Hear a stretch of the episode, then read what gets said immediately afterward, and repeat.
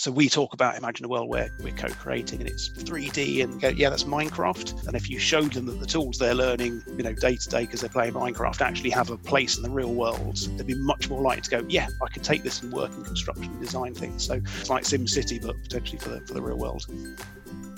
Urban Jungle brings stories from people around the globe that design and build a better world. I am Magda Flores, and this is Urban Jungle. Welcome. This is a conversation with Jaimie Johnston, Head of Global Systems at Bryden Wood. Jaimie's experience in digital transformation in the world of design and construction has released open source software for collaborative work in the industry and has published a variety of sustainability, design, and construction papers. On today's episode, Jaimie Johnston will be talking to us about disruptive innovation systems in design and construction. Hello, Jaimie.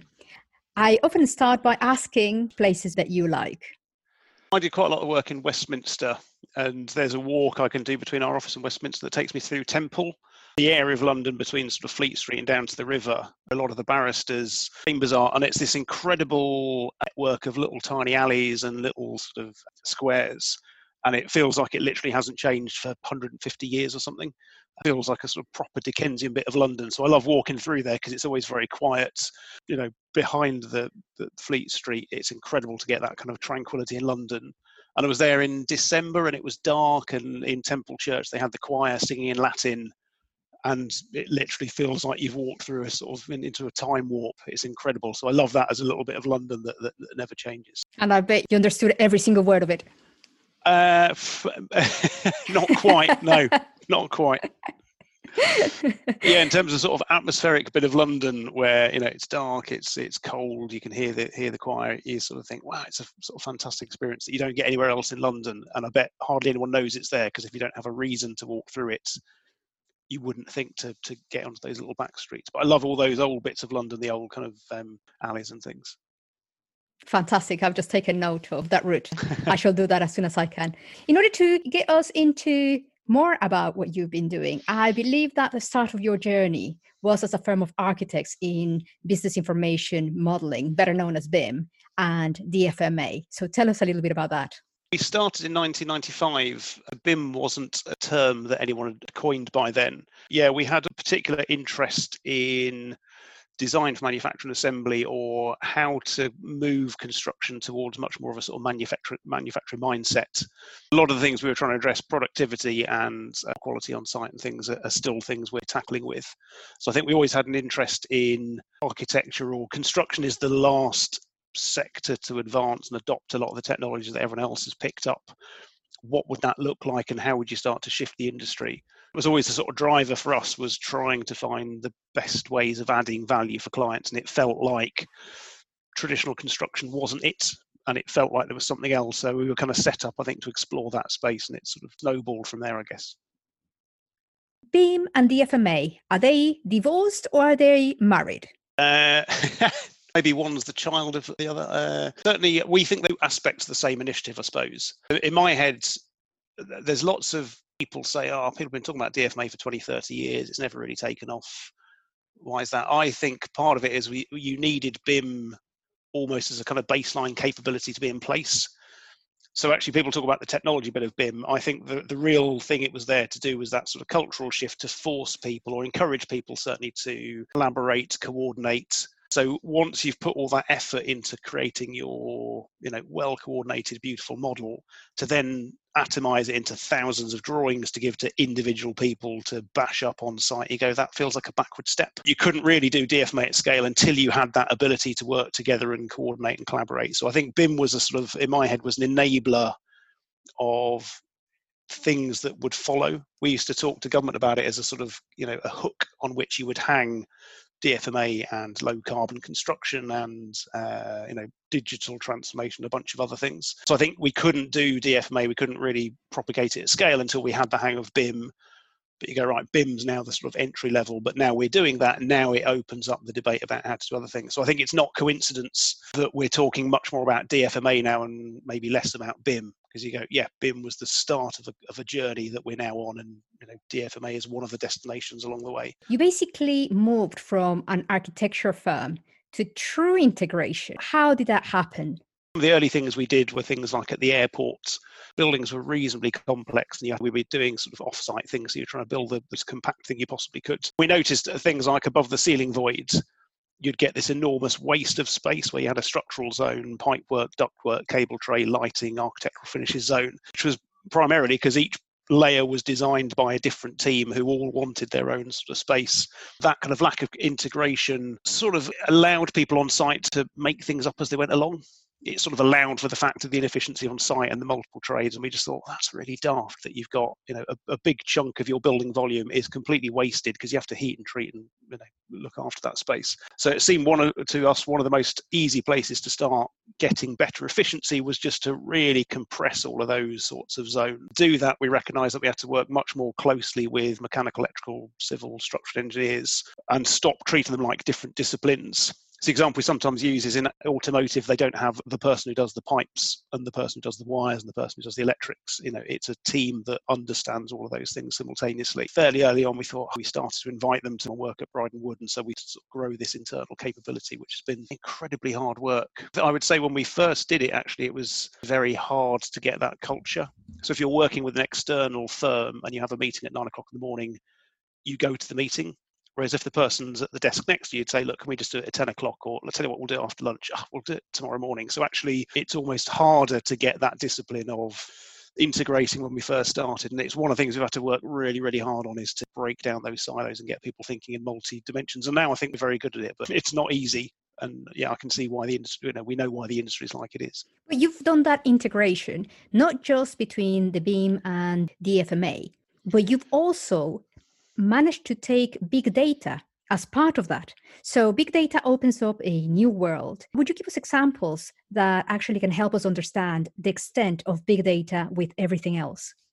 Yeah, so that, that sort of move into uh, yeah use of data or evidence-based design, I suppose, was the kind of first iteration of it. We got to a point probably 2009 10 where we'd start saying to clients look dfma is working really well. We know we can deliver you an asset and it'll be quick and it'll be cheap and it'll be better quality all the rest of it. Uh, it could still be entirely the wrong building in entirely the wrong bit of the world because the brief was wrong. So we started moving further into understanding the brief and eventually that moved into saying to clients actually don't give me a brief. Tell me what the problem is and we'll do a load of sort of evidence gathering and data analysis and things around different bits of the business that will start to firstly open up the kind of solution space for possible answers to the question and also start to engage more people uh, we so we started engaging more and more different stakeholders and we found that they have their own little language that they speak. So the people who look at it from a commercial point of view speak a different language to the operational people who speak a different language to the marketing people. But if we could boil it down to some sort of key metrics or some, you know, data was the kind of underpinning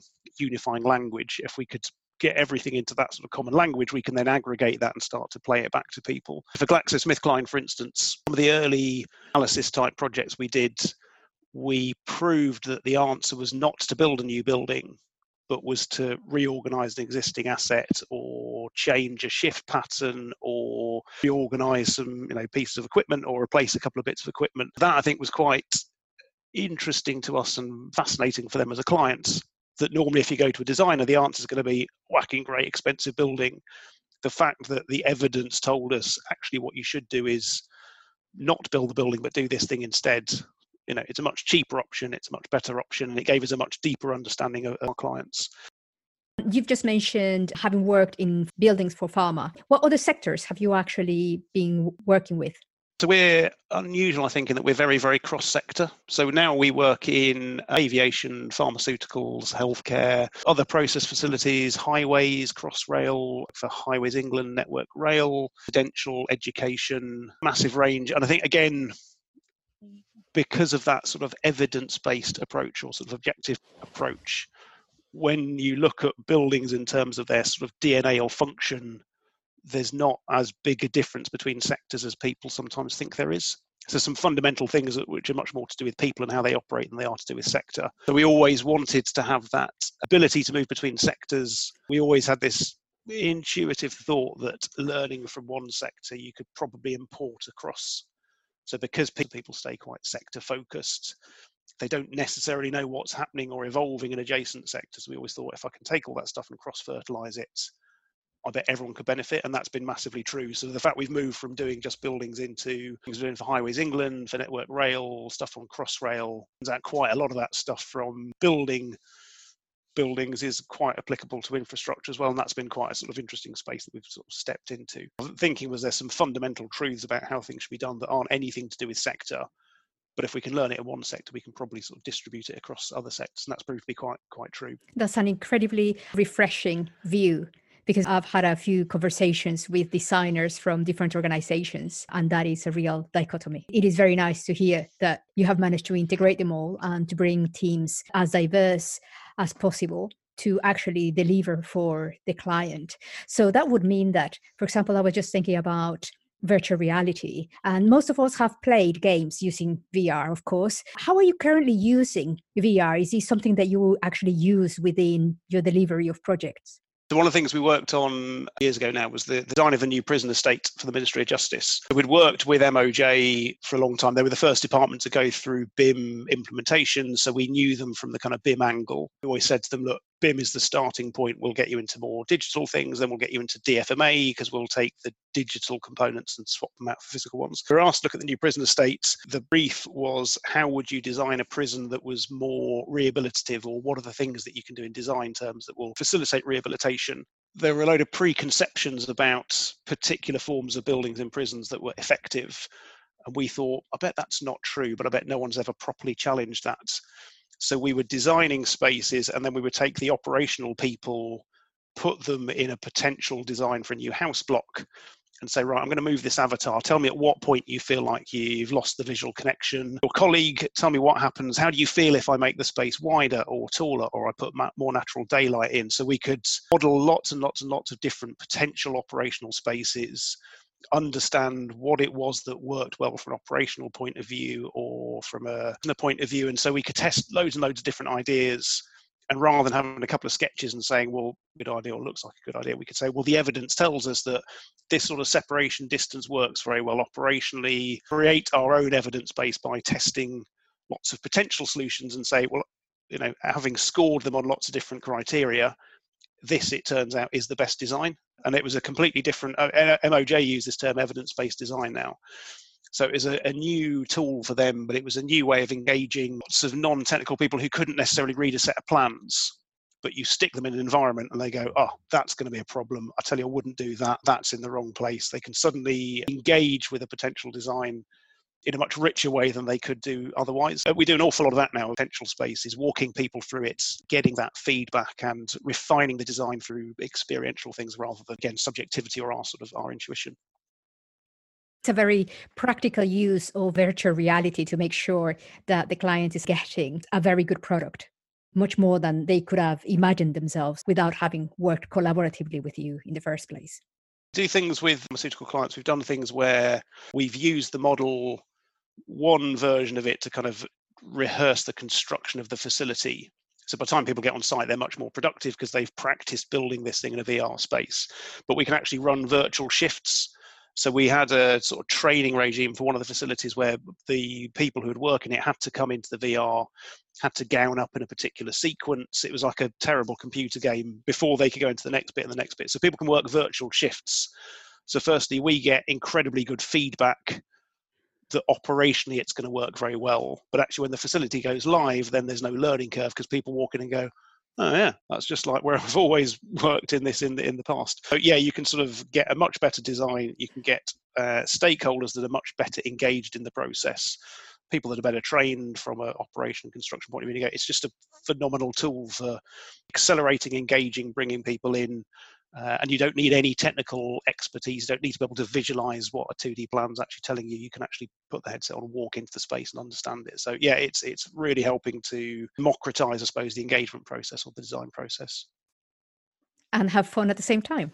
Uh, Jaimie, you often refer to the fact that there is a missing link Would you like to tell us about that a bit more? What sort of software do you use to join that digital missing link? With the sort of early um, diagrams that came out of the BIM task group, it talked about that feedback loop of you know data operational data comes out of assets gets fed into the beginning of the design process and therefore you'd make better design decisions based on you know what we're talking about the sort of data centric approach. Um, our view was always there wasn't a tool or wasn't necessarily a kind of proper tool set that did that bit at the start so a lot of the um, I'll call them traditional BIM tools for better want of a better term, but a lot of those tools kind of assume that you have a concept design and then you get into the 3D bit and you start modeling. We felt there was a sort of gap between the tools that you might use to do the kind of data analysis and data visualization and how you actually start that as a design process. So the, the, some of the things we published last year did one for schools design and one for housing design, which were open source, web based design tools that took a load of data analysis around how to design a school, how to design London apartments, turned that into a rule set,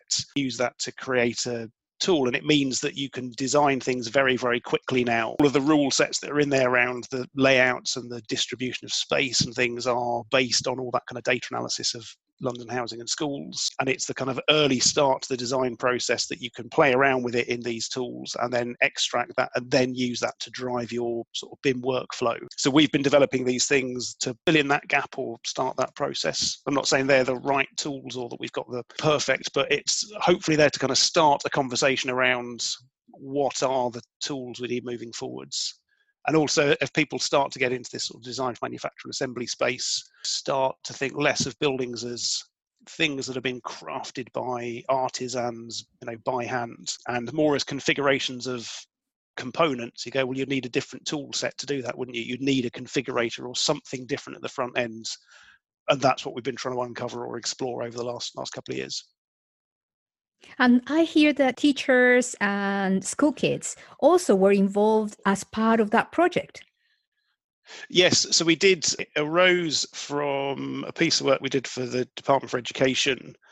They already had a sort of very well defined process for putting in some key metrics about the size of the school and it would spit out a schedule of accommodation. So that's really interesting because you already understand the rules took lots of schedules of accommodation and did a load of data visualization and said, but really what you're asking your designers to do is come up with a selection of hundreds of different spaces, all of slightly different sizes with slightly different functions. You could do is rationalize that into a smaller group of multi-function spaces. They would tessellate more neatly. And so you could straight away improve the design process at the early stage. Then we found out that one of the challenges was that every time they wanted to do a feasibility study on a new school, you'd appoint a design team because it was feasibility. They didn't have an awful lot of time to put a scheme together, so they would do a sort of fairly high level scheme, and it potentially baked into it some non-compliances. So when you went and did the proper scheme, you found out you can't actually fit four proper sized classrooms across the width of the site, and so you make them a bit narrower and things. But again, that's a bit helpful. You could take the work we'd previously done, encode that, and turn that into pre-configured clusters of spaces, which you know are the spaces you want anyway, and create a kind of digital kit of parts that you could configure on sites. We were developing it I have a particular interest in sort of next generation. How do we engage the next generation in design and construction?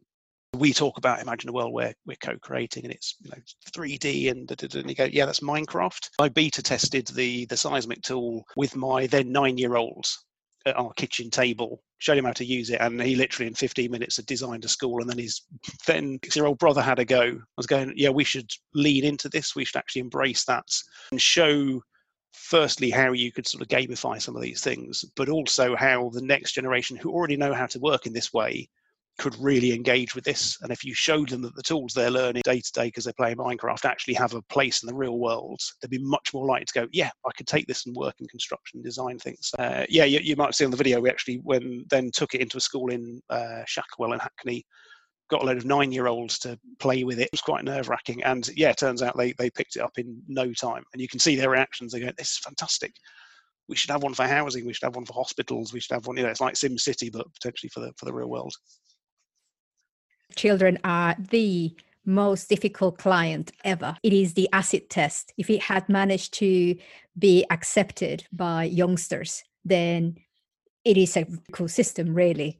Yeah, they are. T- I mean, we were we were nervous about going in because they're quite a tough crowd because they don't, you know, they don't filter their comments no. and say, "Well, I see what you're doing here," and it would have been nicer if you know they'll tell you pretty pretty quickly. Actually, one of the things the original plan was to to train the kids in the morning, and then take the film crew in the afternoon, in case they said anything negative in the learning phase. But actually, having watched my kids do it, I said, "No, no, if the film crew aren't there."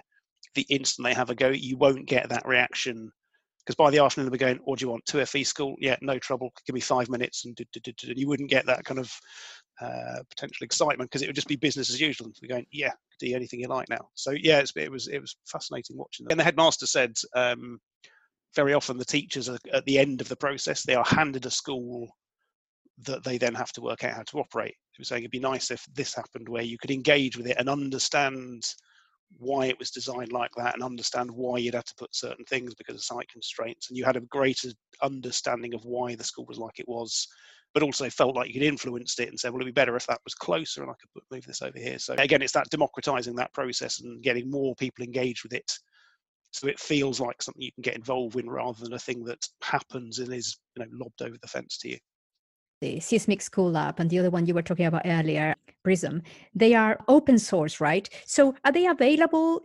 worldwide, uh, UK wide, London wide? One can access them. They deliberately made it web based so that you don't have to download a piece of software. So if you have a lockdown laptop, you can still use it. We don't store any of the data, so it immediately becomes quite secure because we're not, you know, holding on to it. We don't have to do uh, technical support. So anyone in the world can use it. Prism is the rules for it are based on an analysis of thousands of apartments in London, secured by the Mayor of London, partly funded by GLA and then co-funded by uh, TFL, Greystar, L&G, L&Q. So they're you know London-based developers. We work with Cast on sort of doing the analysis. It was specifically targeted at the London housing markets. We're actually about to launch Prism 2.0, which has got other typologies, better data layers, a bit more functionality. Again, because we've published the code, someone could take that code and make a Manchester version or an America version or a, you know whatever they want to do with it. So the idea was it would start that conversation about hopefully there's a like-minded community of people who could pick up that code and do something with it and go, yeah, I could make it better. Actually, I could extend the functionality and do other things. So we've we've done the first version, published it, and then said, but please someone build on it, make it better. We'd love to join it to other bits of software. Yeah, we're sort of constantly trying to seed and say, you see what we're doing, someone else pick it up and, and make it better. Talk to us about the IKEA kit. Been talking an awful lot about this idea of platforms, which is IKEA kit for construction. IKEA, when you go and buy it, doesn't matter if it's a wardrobe or a bed or a chest of drawers or bookshelf, some of the components are the same. So we've been trying to say what is that kit of components that would allow you to build a school or an apartment building or a hospital or a, set of offices. So we've been working hard on finding what is that commonalities between sectors that would allow you to create that not universal kit of parts and certainly kit of parts that would be very cross-sector. I mentioned earlier, if you get into that space and start thinking of buildings as configurations of components, each of those components can have a set of rules around it in terms of maximum span or maximum story height or number of floor heights, which you can then write as a rule set, turn into a, a piece of automation and so the thing that we demonstrated at Future Build was how you can design something in Prism very quickly, get a kind of a scheme that you're happy with, can then take that and put it into lots of simulation software. So once you have that massing, you can then run pedestrian simulation, sky components, overshadowing, overheating views, etc., etc. The idea being that if that was incredibly quick, you would test lots and lots and lots of different schemes so you would use that speed actually to do more design, test more ideas, and get a